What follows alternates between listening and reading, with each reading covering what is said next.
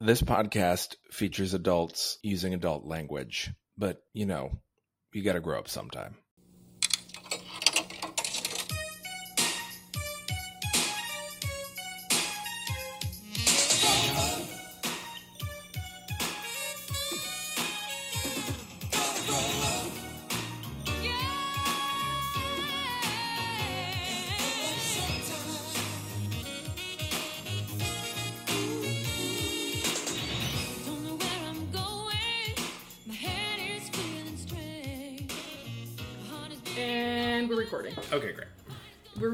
Have my notes up, so hang on a second.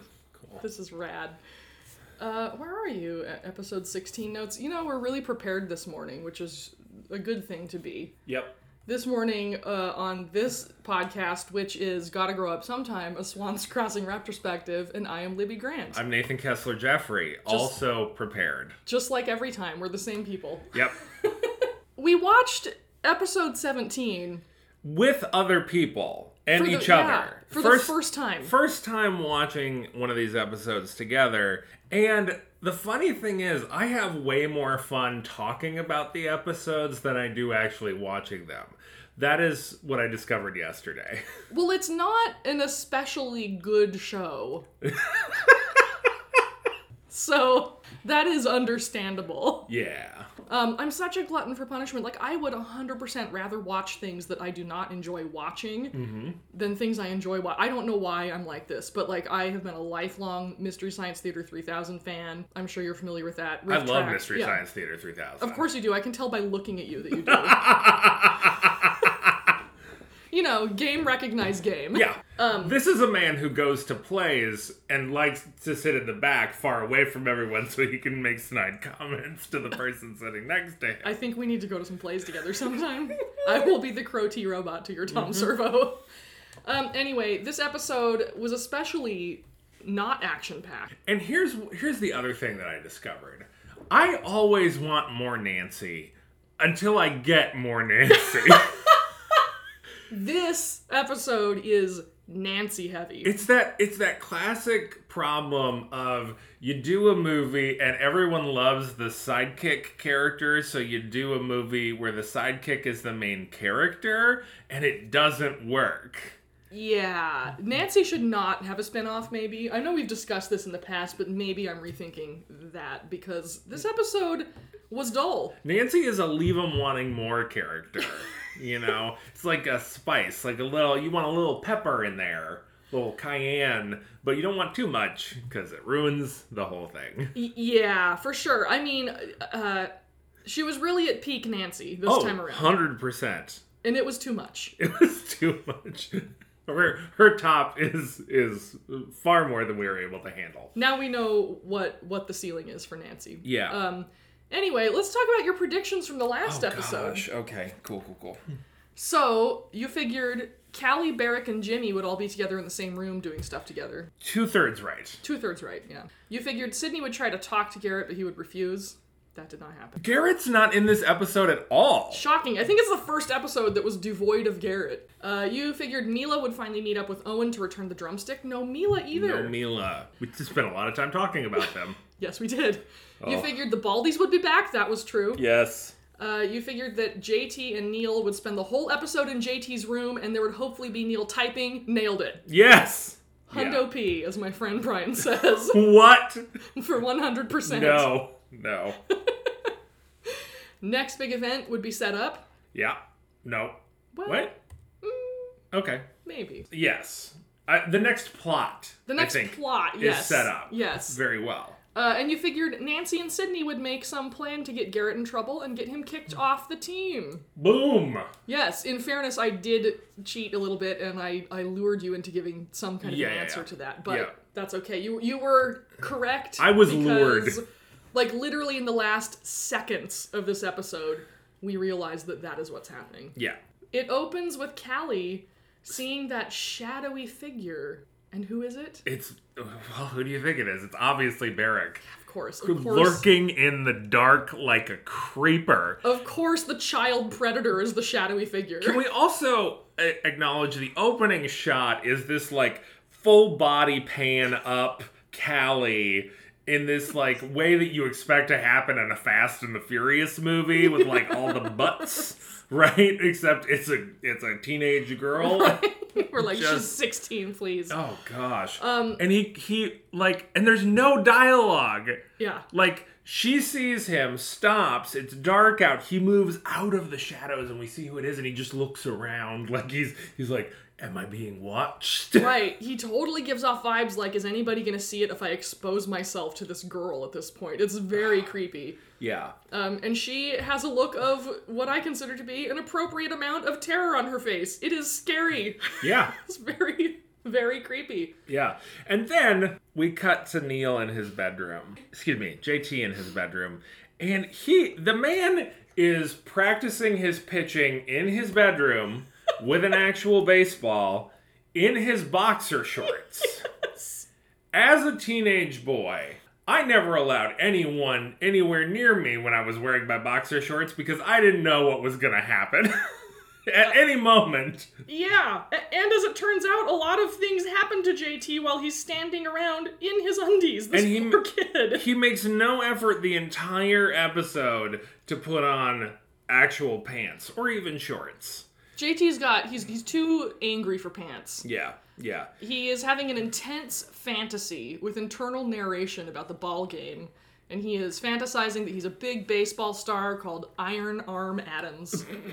and then Neil comes in, still wearing his full uniform. I mean, it is like probably midnight at this point. Neil has never changed. But but he did walk Katie home. I mean, there is some That's true. continuity there, which little I bit. which I appreciate. Yeah, yeah, that that works. Yeah. He catches JT mid fantasy, and Neil kind of realizes like, oh, you did some work on the computer on UB2B. He's like, yay, yay. But then he goes over to the computer and realizes Every all of the files have been opened. opened. Oh my gosh, what's Oh. going on? And we cut away from that almost immediately to the exterior of Swan's soda shop. Yes. And Nancy exits the shop and turns and sees Sydney disheveled by the bench.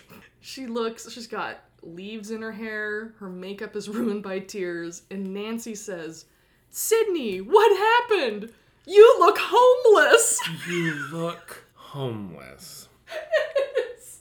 It's the most Nancy moment of all Nancy moments that you can possibly imagine. It's just so horrible. I'd also like to talk uh, just for a second about the glorious zoom in that happens when Sydney turns her face for the first time. It's like an extreme close up where all we get is Sydney's face.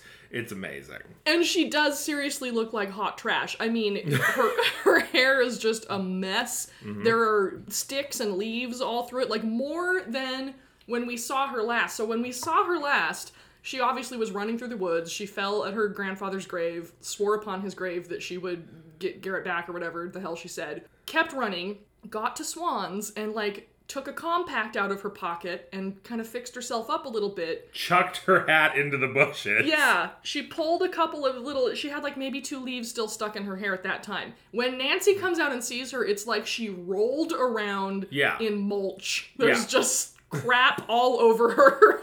it's Yeah. great. Hundred percent. So uh, we cut to commercial, then we get our theme song, and then we're back with Nancy and Sydney. And I'm not sure what Nancy's trying to do because if she's trying to cheer Sydney up, she's doing a shit job of it. Pretty sure Nancy's never trying to cheer anyone up, really. Pretty sure Nancy is like trying to seem like she's cheering people up while just making people feel like shit. That's that's her jam. And yeah. yeah, and there's this conversation where Nancy get, like gets her up, and Sydney wants her to come spend the night. I don't know why. If I'm feeling bad about myself, the last person I want around is Nancy. Right, right. So Nancy kind of like look she, she sort of runs through the clues of what she sees going on with Sydney and then she realizes oh she's brokenhearted because you you, you lost Garrett basically is what she says. Right. And, so she rubs it in, of course. and Garrett and Mila are still in the cafe gazing at each other over their straws. Oh yeah, she totally tells Sydney in detail about how much in love Garrett and Mila are inside at this very moment, and then she's like, "You better get out of here before they come out together," and they will come out together. She's Yeah. like, "They're gonna fuck tonight." so that's why I think Sydney's like, "Oh, come spend the night with me," and Nancy's like, "Uh, I have a hair appointment in the morning." Nancy. so good. Sydney does convince Nancy to come spend the night. Yeah. Only only by saying you can wear my pajamas. Yeah, but she she like she goes through various manipulations where she's like, I'll have Ralph drive you to your hair appointment in the- in the morning. You can ride in the Mercedes with the top down, and then she, she like Nancy negotiates her way up to fancy pajamas. Right. But not the fanciest of the pajamas. Right, right. Sydney will not Sydney will not stand for that. Yeah, her her number two pair. Right. the baby doll pajamas. Yeah, they're very weird looking. They're so odd. They're so odd. And Yeah. I don't really understand things women wear to sleep in, but I understand the term baby doll to mean something very different when it when it comes to sleepwear. Yeah. Yeah. When when she first said when I first watched this and she said, "Can I wear the baby doll pajamas?" I was like, "Where is this going?" Yeah. Yeah. what is happening here? Also, she describes another like fancy lavender silk lingerie set that Sydney owns, the the one she won't let her wear, and I'm like, who like why why are you letting your young teenage daughter buy really revealing sexy like listen, people can wear whatever they want. That's right. fine, but also if I were a mother, I'd be like, maybe you can get that set when you're 18. let's let's stick with age appropriate for now. Particularly if I, the parent, am paying for it. Right. You know Although, what I mean? to be fair, this was 1992. This was before kids had cell phones all the time and could take pictures of themselves and send them to anyone. So maybe you would be a little bit less concerned about something that you could be pretty sure was going to stay in the privacy of your own home. That's true. Nowadays, I'd be like, absolutely not. I know about the Instagrams. I know you kids with your hashtags. Yep, yep. I know who's following you. Speaking of following someone, we cut back to Barrick and Callie, and she's giving him like the third degree on where he's going and why he's in this dark alley late at night. And he's like, I don't want, I'm taking a shortcut. Didn't want my ice cream to melt. Yeah, he's got this little bag in his hand, like a paper bag, and he says, It's Coca Mocha ice cream. he doesn't And- want it to melt. And again, just reiterating how uncomfortably sexual every scene between these two people is. It's so gross because he keeps constantly like looking over his shoulder as if he's really paranoid that someone's gonna see him with this minor child. I mean, it legit feels like he is planning to assault her. It's Yeah. very creepy. Yeah. And I don't think that's what they were going for. I think they were going for like secretive force, like he's undercover or whatever. And that's what they were trying to like build up the suspense of him being nervous. But you're absolutely right. Yeah. It does look like It reads all wrong. And also, just let me point out, Barrick, if you are constantly looking over your shoulder and asking people very pointed questions about who their fathers work for, you're not being secretive. This is bad undercover work. Oh yeah. Yeah, yeah, yeah. He does, is ridiculous. Asks very pointedly if Callie's dad works for the government. Yeah, yeah. So we'll get to that though. So she she tries to thank him for putting Jimmy into a better mood and, and says, "Oh, you talked to him at the game," and he's like, "Yeah, whatever." Blah, blah, blah. Um, and then he's like, he's like, "Oh, it's dark out. Let me walk you home." And she kind of resists a little bit because you know her instincts are good. She doesn't want to walk home with this fucking weirdo. No. But um, he forces her to go with him anyway, and he walks her back to the sub. And on the way there, we pass the same stupid circus posters from the Tool and Die set, but they're just in an alley. Yeah. Which, that is creepy. Posters of clowns in a dark alley. Yeah, incredibly creepy. Also, when is this circus coming to Swan's Crossing? Or are these left over from the last time the circus was here? And if so, who are these clowns? So weird. That's what he should be investigating, my god. Absolutely. That's Callie Walker, uh, paranatural investigator. That's right. She will catch that wizard someday. right? Exactly. And and the creepy clown. we we make it to the sub next, right? No, we're back Oh, in JT's room next. He and Neil are trying to figure out who messed up their computer files, and at first they're like, oh, it must be Katie. But then Neil's like, no, she was at the game. Remember, I, I piggybacked her home. So they have a science boy dialogue about how suspicious everything is. And Katie appears, and she's like, Glory's on the phone! JT's too pissed off to talk to her. Yeah. He goes on swinging his baseball bat around and being mad in his underpants. Yeah, which you do, right? Sometimes you just need to spend some time being mad in your underpants. Yeah, Neil kind of talks to him and he's like, "Why are you mad at Glory now?" Like this is amazing because Neil usually hates Glory. Yeah, because as we all know, he's in love with JT. Right. Neil is uh, tremendously supportive of the JT Glory relationship in this scene, uncharacteristically so. Yeah, I'm not sure why he turned over this new leaf, but it is a dramatic turn for him. He kind of gets JT to admit that he just doesn't want to talk to Glory because Garrett's her brother and he's pissed off at Garrett. So um, Neil sort of falls on the sword and, and like he's like, "Go talk to Glory. It's in it's in your own best interest. Like you know you got to go talk to her." Katie comes back in. It's too late. She she hung up the phone. She told Glory that JT had laryngitis, and he's like, "Why'd you tell her that?" What did you do, Katie? Fucking And she's like, I couldn't tell her that you wouldn't talk to her because you're mad at her. True. And then JT screams, I'm not mad! We also get no glory in this episode. I know, it's sad. like half the cast is off for this episode. Glory's on everybody's phone, but no actual Glory screen Yeah. time. Also, Katie's level of sass is just delightful. She's like near Olsen twin level of like In my opinion, she exceeds Olsen twin level. I, I don't know. I've been trying to figure out who this kid is because I suspect she might actually in real life be the little sister of Tom Carroll, the kid who played um, JT. oh. Because they have this they have definite like big brother little sister chemistry going on Right. that would be hard to fake. Um, and i know it was very common in the 90s to bring in you know starring actors younger siblings for some side roles. So it could be that but I, I haven't been able to figure out who katie is or what she's doing with her life now. Katie ropes neil into reading her a, a bedtime story or she tries to because jt will not do it. He is moping in his hammock and Neil is not going to fall for it. He is very focused on figuring out who attacked the secret files. right. And we're soon going to get into more of that, which is probably my favorite part of this episode. in in an episode where not much happens. Yes, yes. Uh, then we see the Baldies. They say they, they are locked into the program and that their agent in Swan's Crossing, quote, has begun. Our agent has begun. I I want to know: is this the first time? Because we've seen the FBI and the Baldies, um, and we've seen. Oh no, no, we, this isn't the first time we've seen we've we've thought about an agent because there was the scene where they were handing the stuff across the yellow legal pad Yeah. uh, to the person and sending that person to Swan's Crossing. So I feel like we are setting up Barrick as the agent of the Baldies in Swan's Crossing. Instead of like the FBI. Yeah, that's that's where this feels like it's going to me. Because we haven't had any other new character introductions recently. That's true. We haven't, and and um, well, you'll just have to find out whether you're right or wrong about that. All right. Mm. You'll just have to find out. Anyway, it's a very brief scene, but it closes on maybe my favorite moment in the whole whole episode, where the main Baldy gives a very creepy smile that looks just like Nosferatu. And it lingers. The camera lingers on this man for a long time.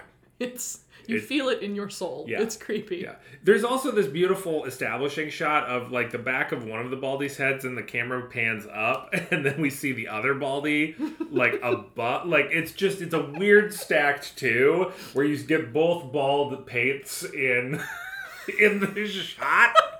It's so good. Do you feel like you're getting um, adequate representation as a member of the bald Yeah, community? yeah, absolutely. I feel like I mean I don't think we all need to be portrayed as villains, uh, frankly, but But at least they're interesting. Yeah, true. So we're back in JT and Neil's bedroom. JT now has a bat and Yeah. is swinging the bat around in his bedroom near his little sister. And he straight up hits like an architectural pillar. And I'm sure his parents are thrilled that he's beating the shit out of their house with a bat. Uh, God. and Katie begins. The only dialogue in this scene is that Katie begins reading her own bedtime story Oh. to herself. And it's Muffin meets the. Muffin meets Moonbeam. Muffin meets Moonbeam. I wish I could tell you this is the last time we will hear about Muffin meets Moonbeam, but unfortunately, Oh no. it is not. Oh no. Jeez Louise. Okay. Yeah. Uh, then we're right back to Sydney's room. Yeah. Nancy is prancing around in Sydney's baby doll pajamas, which it turns out are kind of a pink and white ish polka dotted gunny sack that Yeah. just sort of encases her in a shapeless blob of fabric. Right, it's like a. I mean, the bottom of it looks like a diaper. Yeah, frankly. I guess like that's it where the looks baby like part a comes silky diaper, and It looks very uncomfortable to wear. Yeah, absolutely. And and Sydney is is moping around in a bathrobe. She literally moves from like one horizontal surface to the other throughout this whole scene. She's on the floor, and then she gets up and she lays on the bed, and Nancy gets on the bed next to her, and they're chatting.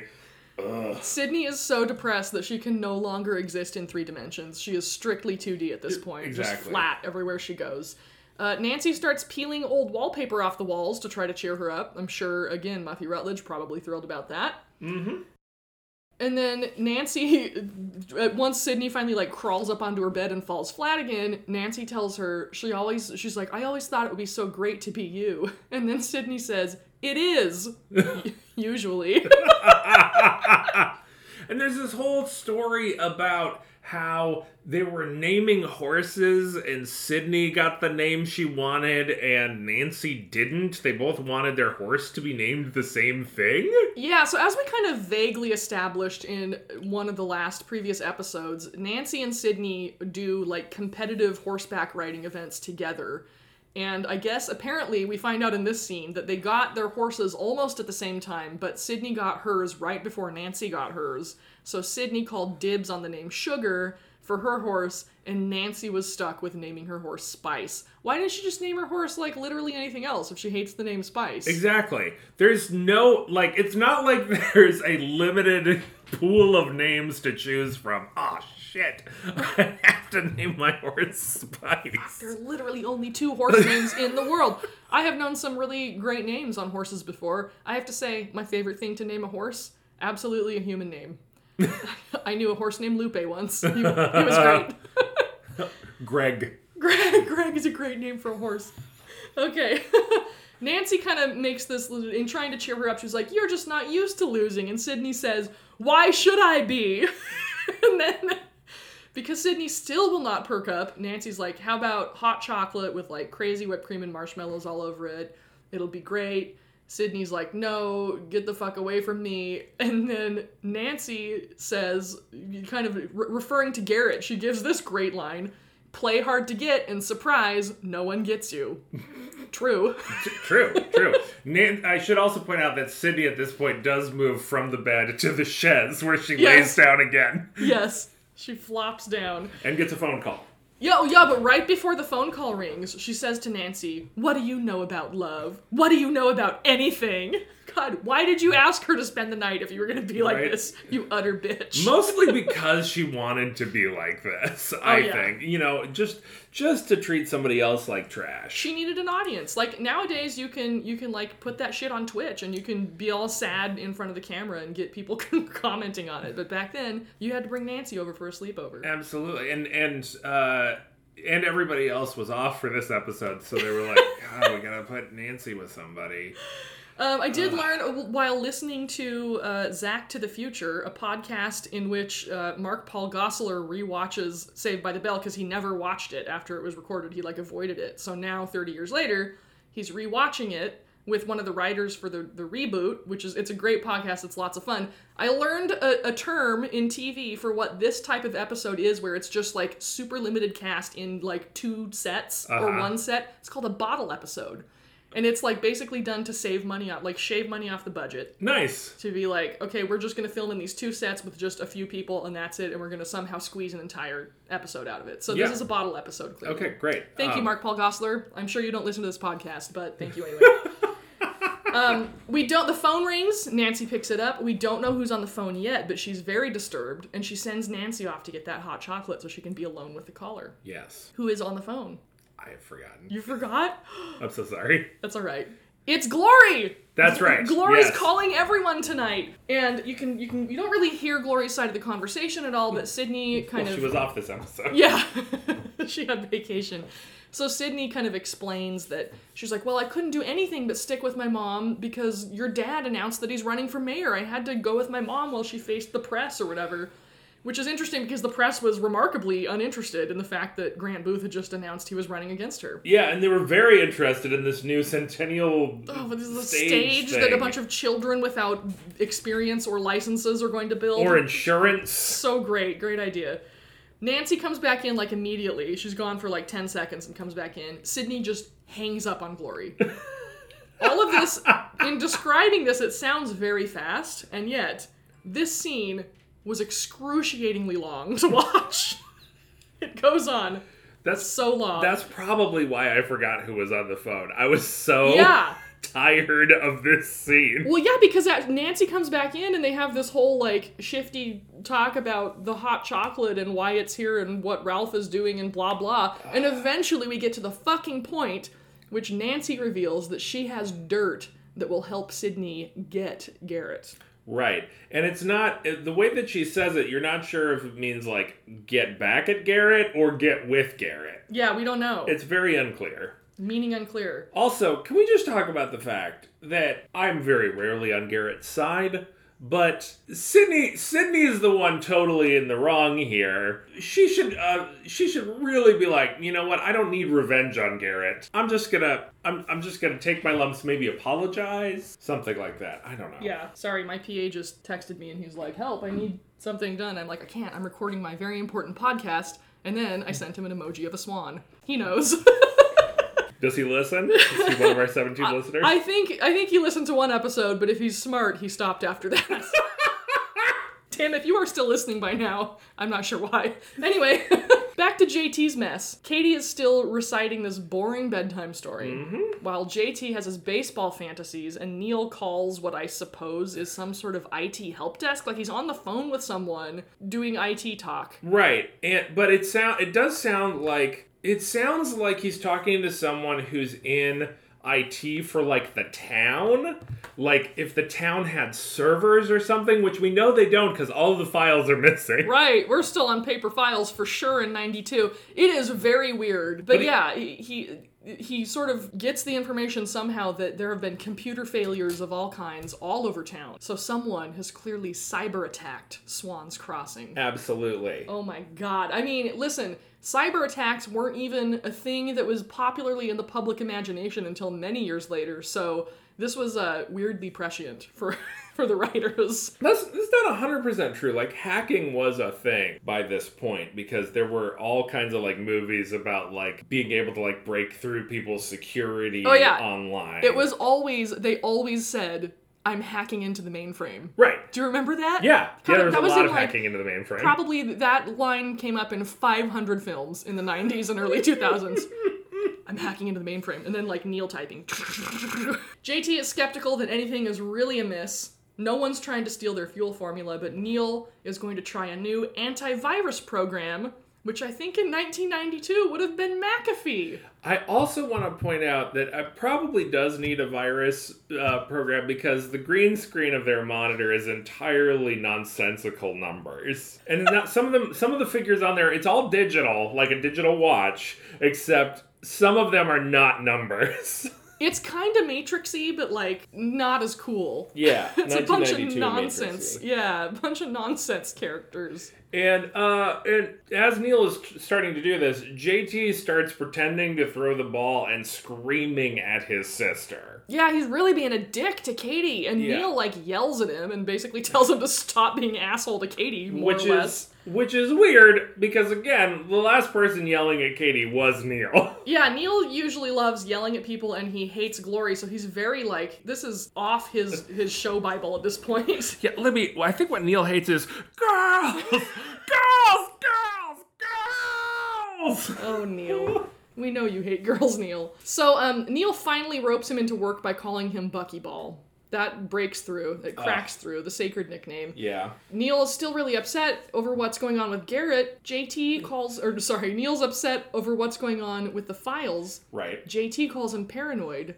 But is he? Is he? Da, da, da. Uh, Oh, oh, there was something I forgot to mention from the very beginning of this episode. The music when Barrick comes out of the shadows is very like, and I realized what it reminds me of. It's the psycho music from Alfred Hitchcock's movie.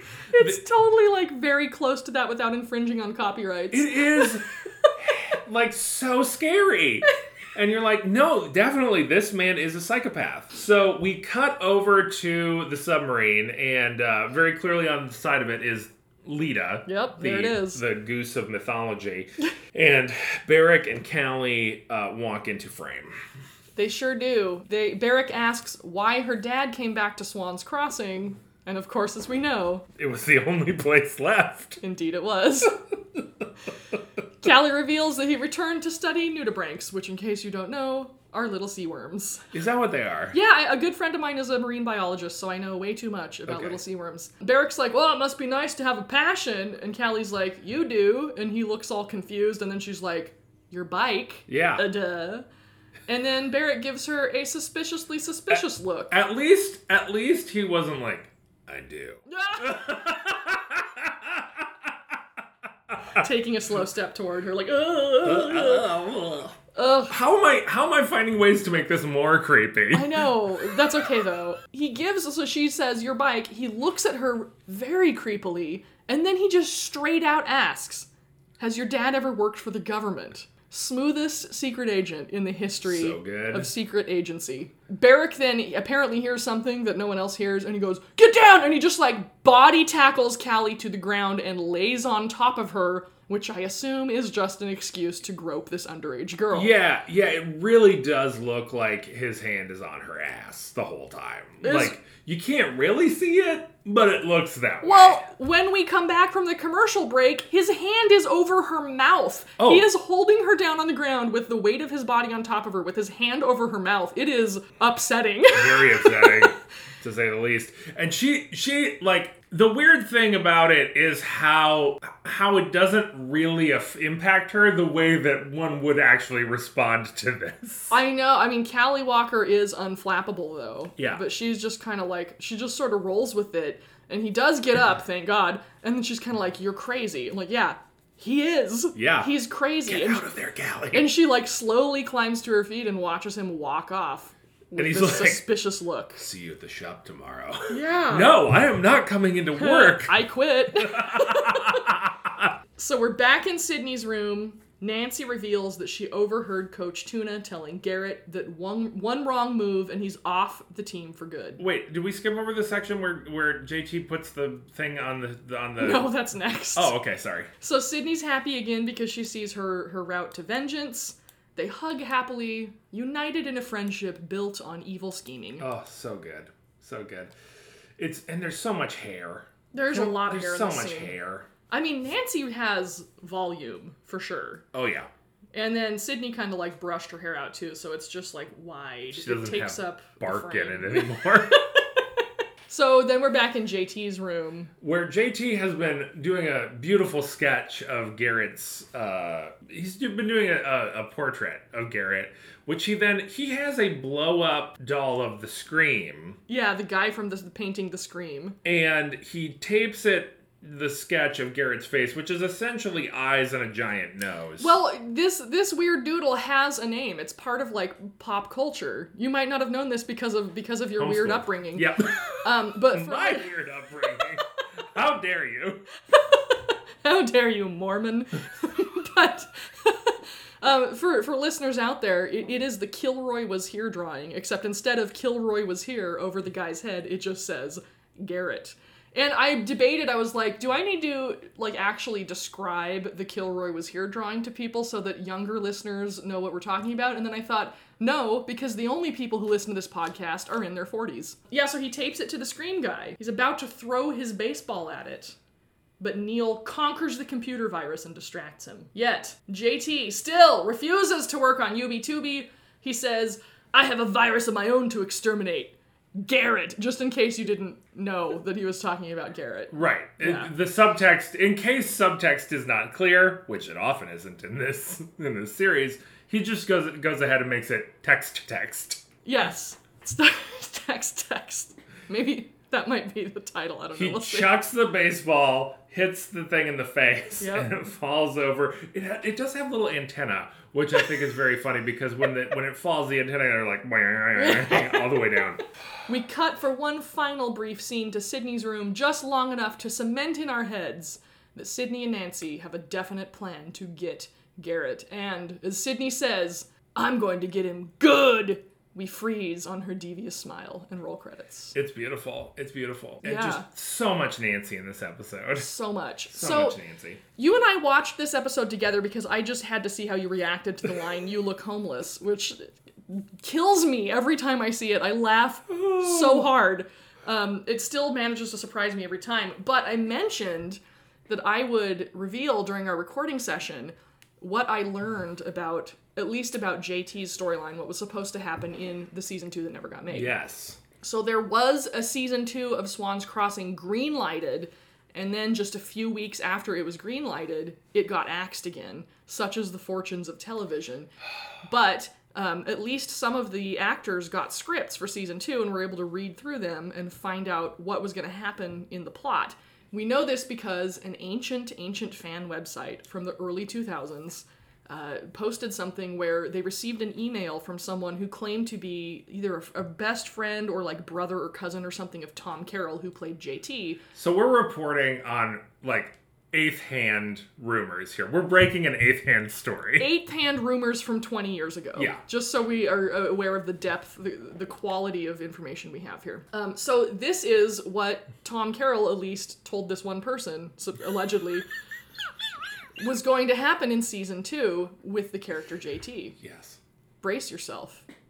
JT and Glory break up. and JT steals Mila away from Garrett. What? I have to assume because of all the rage he has built up from this scene that he comes up with a long-term plan to get Garrett and he's going to fuck with Garrett the most by taking his girl. right. So, um, yeah, that's that what was it was one thing that was supposed to happen in season 2 of Swan's Crossing. Sadly, we will never see it. We will never see it. It's tragic. Oh, Well, who is our psychopath of the week? Barrick. Yeah, I Hundred percent. no question. JT was throwing a tantrum, but Barrick was actually attempting to grope Callie. So yeah, Yeah. Gross. This this girl, yeah, um, half his age. so gross. Unacceptable. Uh, Swan count. Uh, one new fake swan and one new imaginary swan. Thank you, Leda. Um, bring our total to uh, two imaginary swans, 24 actual swans, and 51 fake swans. All right. Other swans. All excuse me. right. so lay on me your predictions for next week. Okay, so next week, next week, Mila finally goes to the studio. Oh, jeez, and and I think Sandy has some real depression issues around seeing how much Owen likes Mila, not loves, likes. Of course, not. Uh, I think if that happens, we get an intense Owen fever dream about Mila. maybe maybe she's in the gold dress playing the drums. That would What? make me so happy. I hope that happens. Um, we probably also before that happens though we get a uh, scene of Garrett and Mila after the Swans crossing or after the Swans soda shop scene. So like maybe Garrett's walking her home or because obviously everything continues to happen on the same day. And they're talking about what a nice time they had and how much she likes him and how much he likes her and blah blah blah blah. And he drops her off and he says his catchphrase and he's all i love myself.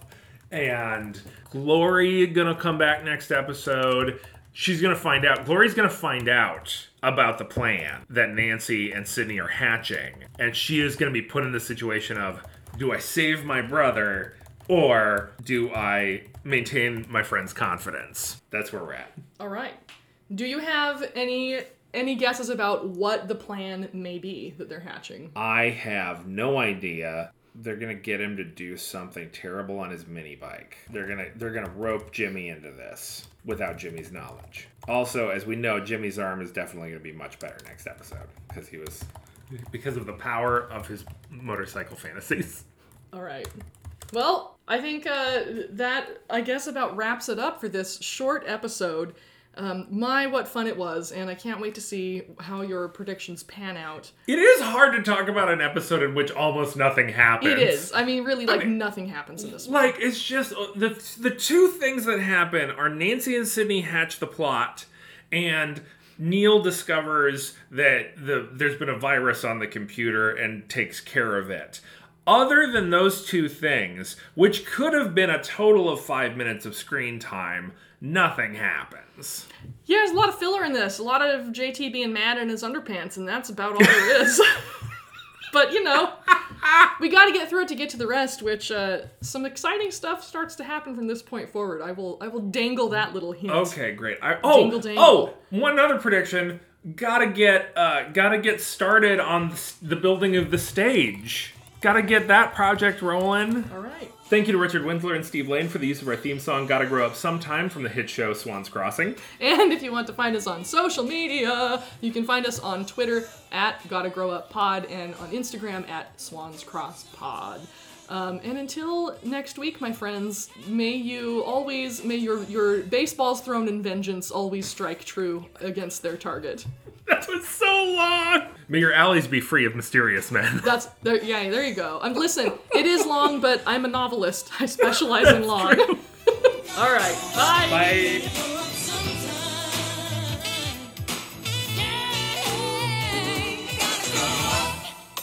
Sydney? What happened?